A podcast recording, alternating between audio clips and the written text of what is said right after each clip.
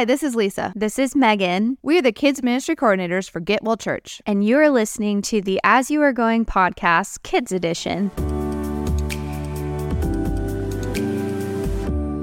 For the month of October, our virtue is integrity.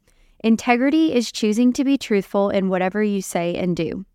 Our memory verse for the month is Anyone who lives without blame walks safely, but anyone who takes a crooked path will get caught.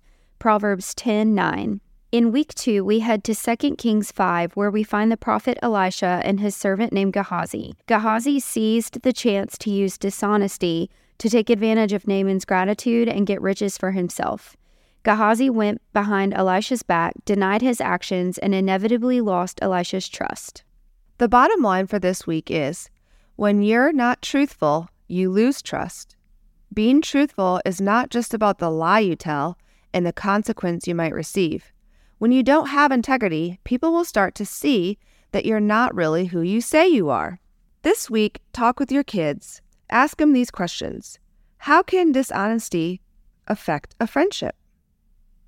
How does dishonesty affect your relationship with Jesus?